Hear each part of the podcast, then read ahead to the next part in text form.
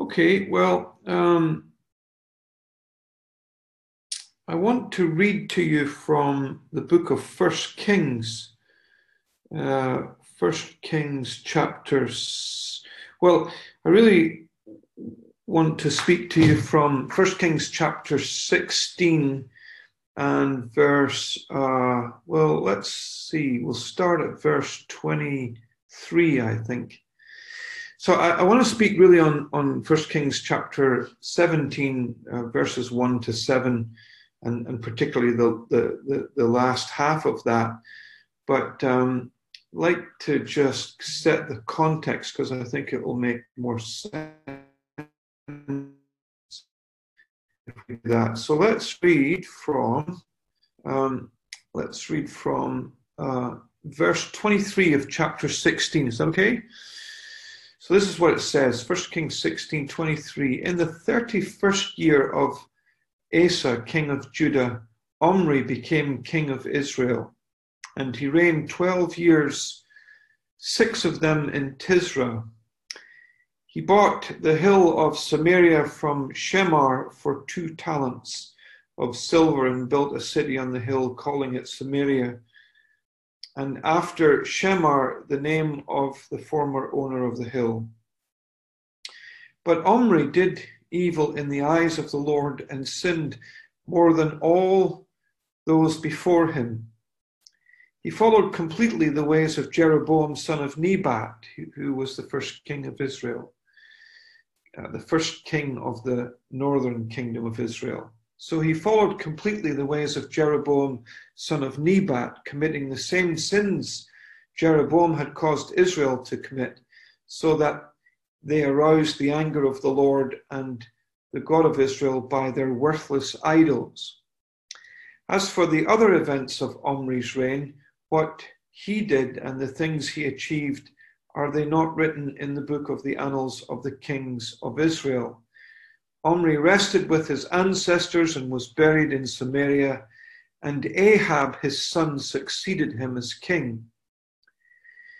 In the 38th year of Asa, king of Judah, Ahab, son of Omri, became king of Israel, and he reigned in Samaria over Israel 22 years.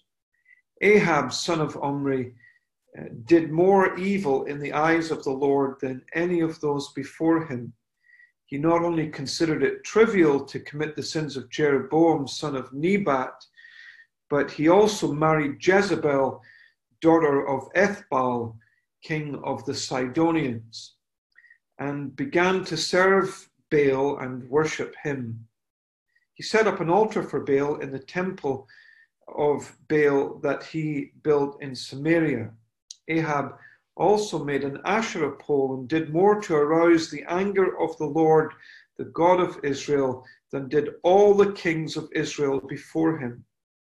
In Ahab's time, Hiel or Hiel of Bethel rebuilt Jericho. He laid its foundations at the cost of his firstborn son, Abram, and he set up its gates at the cost of his youngest son, Segub, in accordance with the word the Lord had spoken to Joshua, son of Nun. And then uh, 1 Kings 17. Now Elijah, the Tishbite from Tishbe in Gilead, said to Ahab, As the Lord, the God of Israel, lives, whom I serve, there will be neither dew nor rain in the next few years, except at my word. Then the word of the Lord came to Elijah Leave here and turn eastward and hide in the Kerith ravine just east of Jordan. And you will drink from the brook, and I've directed the ravens to supply you with food there. So he did what the Lord had told him, and he went to the Kerith ravine east of the Jordan, and he stayed there. The ravens brought him bread and meat in the morning, and bread and meat in the evening, and he drank from the brook. Sometime later, the brook dried up because there had been no rain in the land. Then the word of the Lord came to him Go at once to Zarephath in the region of Sidon and stay there. Well, Uh, that that's uh, the passage that I want to focus on this morning. So breaking, we break into the story of Elijah, uh, where God tells him to leave Samaria and to go out into the desert or out into the wilderness to a place called, uh, sometimes it's called the Cherith Ravine. Uh, Hebrew is a guttural language, as you know, so the ch is really a, a kind of a Cherith Ravine uh, for what it's worth. So Ahab is the king of evil, is the king of Israel. He's the evilest king that Israel has ever had. Um, not only did he re- repeat the sins of Jeroboam, who was the first king of the northern kingdom, and remember, he did people leaving the northern uh, kingdom to go down to Jerusalem to worship Yahweh.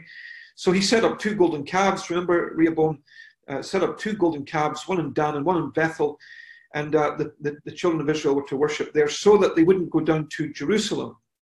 And uh, what we're told here is that King Ahab not only counted that trivial, uh, but he had married a pagan uh, king's daughter, so he had a pagan wife. She was a worshipper of Baal, that's the fertility god of Canaan, and uh, she brought with her all of her paganism into the palaces of Samaria. And Ahab built a temple in Samaria dedicated for the worship of this uh, Canaanite fertility god, built an altar and had the Israelites worship this pagan idol that couldn't see, couldn't hear, and was absolutely impotent. So that was the nature of the, of, of the times uh, in, in which Elijah steps onto the stage. And the remarkable thing is, I, I think the gracious thing is that in the middle of this uh, sin and apostasy, idolatry, people worshipping idols that can't see, in the middle of all of this, uh, unbelievable times, God sends a prophet to speak to the Israelites and to call them back from worshipping impotent things to worshipping Him. And I, I think that's an expression of God's grace that uh, He's interested enough in these idolatrous people um, to send a prophet to speak to them and try and turn them from their idolatry. Now, not told exactly why God told Elijah to go to uh, the Cherith ravine, uh, which is out in the wilderness, a little gouge in the desert where a brook runs not told why God uh, told him to leave Samaria after he had announced that there was going to be a drought uh, in the land. Um, there, there might have been a, I think there's several answers to the question as to why God told them to go out into the desert and basically camp out at a, at a little brook. Uh, first of all, um, some people suggest maybe God wanted to keep him safe, so Jezebel is the queen. She's the driving force in this marriage. She's pagan through and through. Uh, an altar has been built for the worship of her God. Um, she's persecuting the prophets of Jehovah or Yahweh or the God of the Bible. Um, Obadiah, who works in the palace, has had to keep a hundred prophets hidden from her in two different caves, 50 in each cave. So, and she's on this ruthless campaign, it would appear, to eliminate the worship of God and, and replace it with the worship of idols. So uh, you can imagine how she feels when Elijah walks into the palace and says, There's going to be no more rain in this country unless at my command, and I'm not going to give a command unless you change your ways. And, and worship the God that you should be worshiping and turn away from these pagan idols that you're worshiping. You can imagine how she would feel uh, as the drought sets in. Now, Israel's a dry place. Some of you have been there, no doubt. Very dry, arid place. One of the worst things that can happen in a place like that is that no rain falls because the crops will all fail. So uh, Elijah's announced a drought, and you can imagine that Jezebel will be absolutely fuming. I mean, she'll be absolutely clean mad, wanting to get a, her hands on Elijah, I've no doubt she was uh, prompting her husband, You better do something about this rascal. You better go and get this man and, and deal with him the way he should be dealt with. So maybe, just maybe, one of the reasons that God took Elijah to this Kerith ravine was to keep him safe. Although I'm, I'm not super convinced by that because I think God could have kept Elijah safe in the palace underneath the king's nose if he had wanted to. But maybe that's one of the reasons. Another reason that's suggested is that God wants to underscore his disapproval uh, w- uh, w- with these people and their worship of, of idols. So, I mean, one of the worst things that can happen, surely, is, is for God to go silent. That's got to be one of the worst things to happen in a person's life. Like King Herod at the end of his uh, at Jesus' life, Jesus was sent to him during his trial, and, and Jesus said nothing to him because he had already cut off the on his life when he beheaded John Baptist. And there's nothing more to be said, and nothing more was said to him. And it's a frightening thing when God stops speaking to a nation. So, uh, this whole, whole idea of God sort of asking Elijah to absent himself from these people is to underscore God's disapproval with their actions. And it's, uh, it's as if, you know, God goes silent uh, for a period. And that too might be a reason why God took him to this little brook.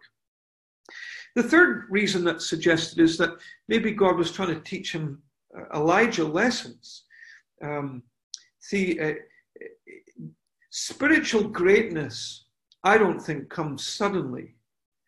I think it's something that's forged in the experiences of life as you prove God and get to know God and realize the faithfulness of God. It's not just something that, you know, miraculously happens. I think spiritual greatness and great faith comes in the melting pot of life. And I think the Bible is full of illustrations of this. People that had to learn how to serve in lesser settings before God entrusted them with greatness or with great responsibilities. Joseph, for instance, had to learn how to be a prisoner before he learned how to be a prime minister. Moses had to learn how to be a shepherd on the backside of the desert before he became the leader of the people of Israel. David had to learn how to care for sheep and live a life on the run before he was crowned as the king of Israel. And here I think Elijah is being taught, shaped, molded by God in preparation for what is to come. Because, you know, if he is going to stand against an entire nation and a king and a queen, he has got to be in a place where he trusts God implicitly so to go to a, a little brook in the middle of a desert during, during a drought, you've got to know that God will follow through in his promises uh, to be able to stay there and, and uh, wait for God to give you further instructions. Well, that's a little bit of the background. I hope that will help to make some sense of where we are in the story. But let, let me just um, lift three quick things out of uh, chapter 17. I want you to think about um, Elijah obeying the voice of God. I want you to think about him relying on the provision of God. And finally, for a few minutes, uh, I want you to think about him trusting in the wisdom of God. So, first of all, obeying the voice of God. So, he's gone into the palace and he's done exactly what God told him to do. God told him, go in there and tell them that there's going to be a drought, no more rain. And uh, he did that. And then when he came out of the palace, and it took incredible courage to do that, I think, to be able to stand up and say, No, this is not right, the way you folk are living, and, and God's judgment is going to fall upon you. To go into the palace, it's like someone from, you know, a sheep farmer from Glencoe, dressed in camel skin or sheepskin with a big leather belt, walking into Holyrood or down into Westminster and telling Nicola or Boris, there's going to be no more rain until this nation changes its ways. And uh, Elijah shows incredible courage to do what he did. But after he came out of the palace, there's no indication that God told him what to do next until he got out of the palace. So God didn't say to him at the beginning, So I want you now to go and do this. And as soon as you've done told the king and queen there's going to be no more rain, then I want you to go out into the wilderness. He was to just follow God a step at a, a step at a time. And his heart must have been throbbing after he had spoken to the king and queen. And the adrenaline must have been pumping through his body, I'm sure, um, wondering, what do I do now? Where do I go now? But as he comes uh, out of the palace, it seems then the voice of the Lord came to Elijah and told him what to do next. Now, I don't know what, what, what you get from that, but what I get from that is this is a man who knows what it is to have God speak to him. Uh, God speaks to him. He hears God speaking to him. This man is in a relationship with God that's real and living. And I suppose all of us need to ask. And I know he was a prophet, and I know that uh, he was an Old Testament prophet who lived at an unusual time, had an, an unusual task. But surely it's for all of us to have some sense in which this relationship that we have with God is real and that God is speaking to us. And I wonder when the last time you really heard the voice of God speaking to you. The other thing is that he obeyed. It must have been a strange thing to be told to go out into the wilderness. From, from one perspective, um, I mean, to go out to a brook during a time of drought, uh, not, not a, a lake, not a river, but a brook, a little trickle in the desert. That's where he was to go and camp out during this time of drought that he has just predicted. So he himself begins to experience uh, the circumstances that that uh, are befalling this nation, Brook of Cherith. Now we sometimes have a fairly romantic picture of what it must have been like for Elijah to be at the brook. We think, oh, green grass, you know, sun loungers, lots of diet coke to drink. But the truth is, it was in the desert and it was a brook, and it was during the day it could reach temperatures of up to 45 degrees Celsius. And that in itself would create a green algae to grow on the surface of the water. So, not a pleasant place uh, to go to. The other thing which is worth just thinking about as you think about Elijah obeying what God said to him was that he's a prophet and he's got a message burning in his bones he is living among people who are idolaters, and he must have wanted to go and tell them and preach the message of the Lord to them. But God says, No, no, I don't want you to go and preach. I just want you to go and camp out under lockdown by a brook. And uh, the other thing that I, I was thinking about was, you know, the school of the prophets is already in existence and they're under threat from Jezebel. So if he can't preach, maybe at least he could go and prepare the prophets to preach when the lockdown is over. But God says, no, no, don't go to the school of the prophets. I'm not expecting you to give leadership to them. I'm not expecting you to preach to the to, to the people of Israel and call them from their idolatry. I want you to go and live in a lockdown by the Kerith uh, ravine. It's one thing to hear God speak, isn't it? But it's another thing to actually do what God asks us to do. And uh, that's a challenge. It's a challenge for me as, as we hear God speak to us from His Word, as we sit in church. God speaks to us about our attitude. God speaks to us about the direction of our lives. God speaks to us about some ministry He wants us to get engaged in. And the question is then, will we actually do what God wants us to do? Uh, this man not only heard God speak to him, but he did exactly what God wanted him to do. Well, the second thing is he experiences the provision of God.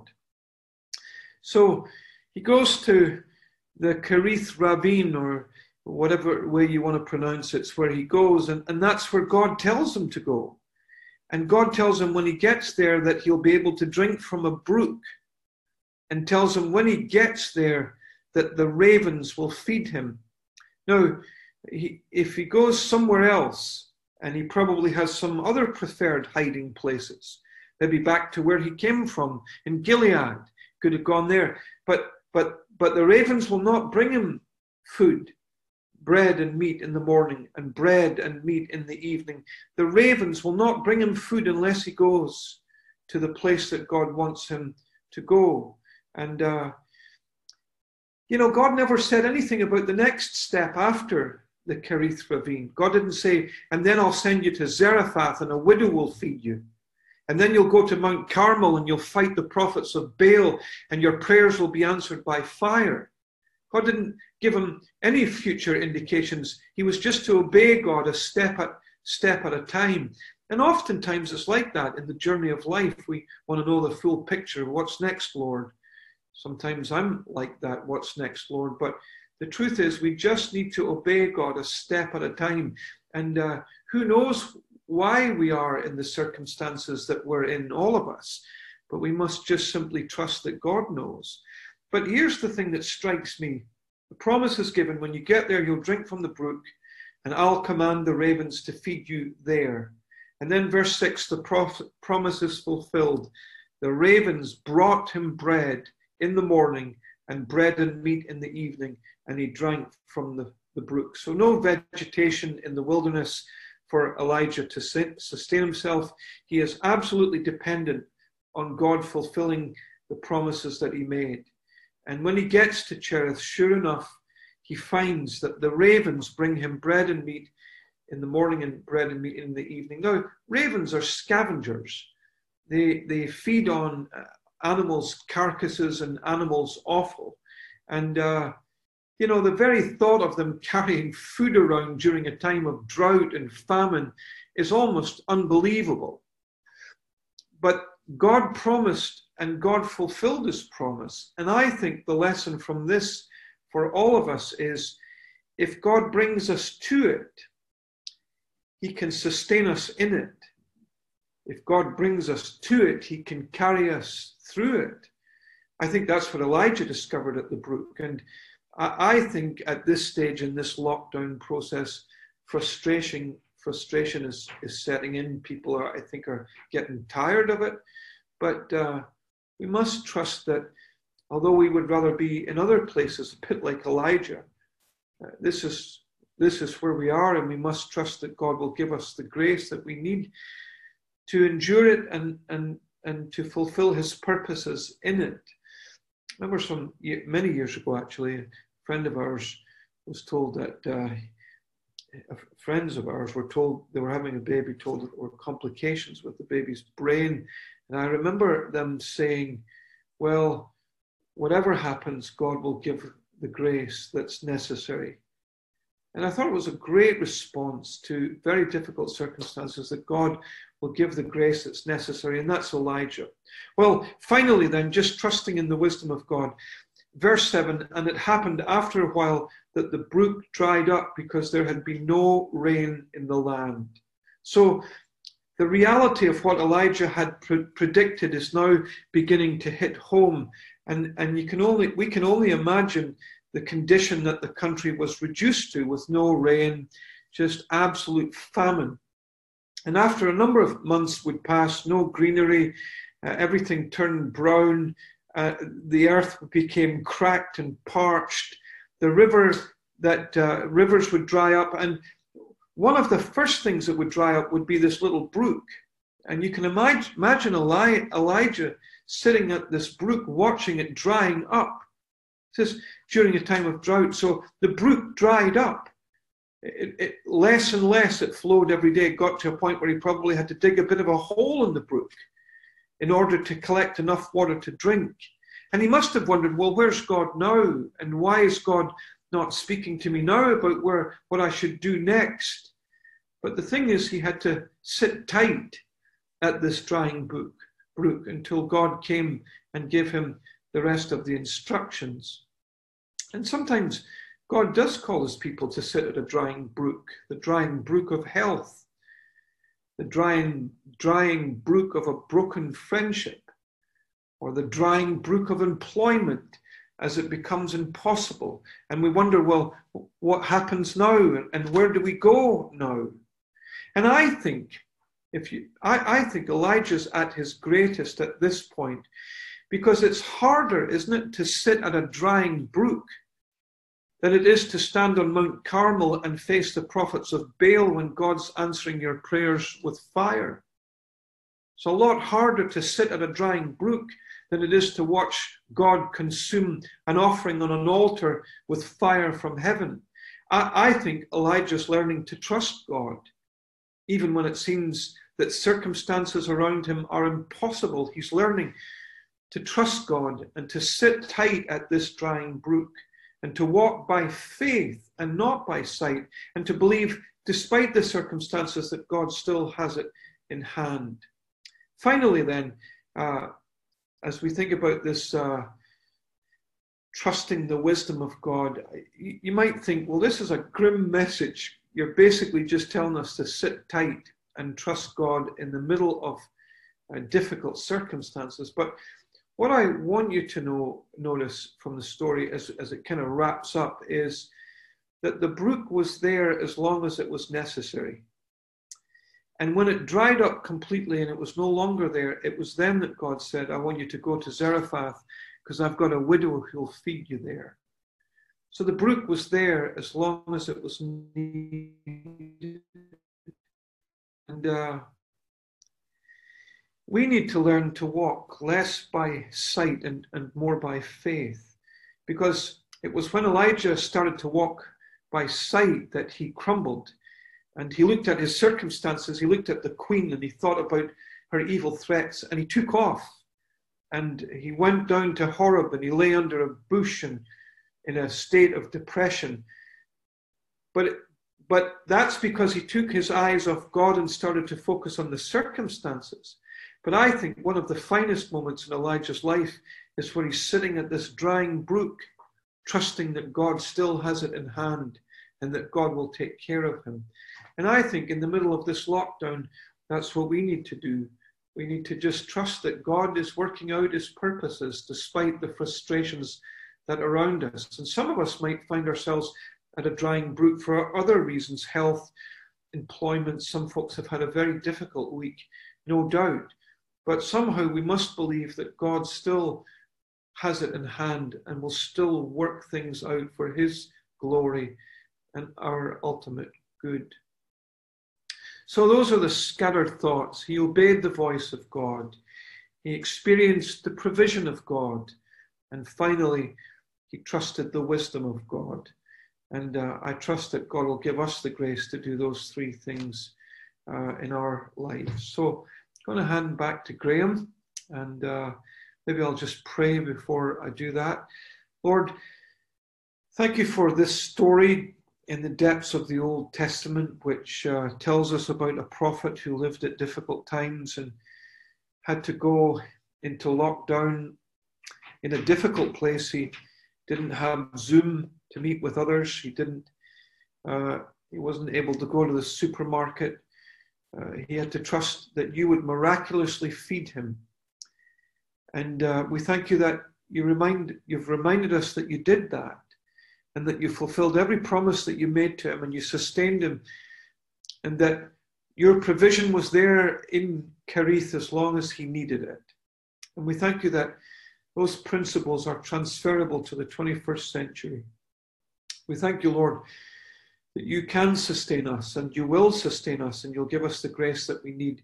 And we pray that we'll that you'll give us the grace that we need to trust you and to trust that despite circumstances, you still have it in hand. We pray this in our Saviour's name. Amen.